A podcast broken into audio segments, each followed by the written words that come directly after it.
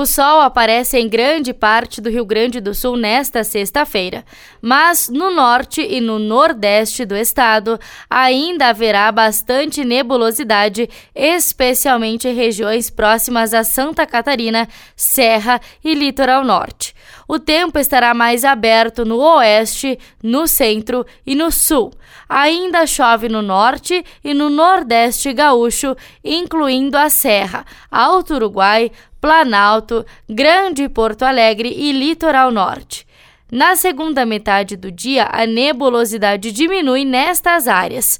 O ar mais frio, impulsionado por ciclone extratropical no Rio da Prata, chega e traz temperaturas agradáveis.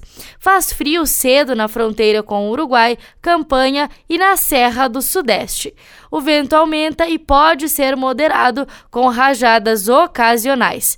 Em Porto Alegre, a mínima é de 16 e a máxima chega aos 23.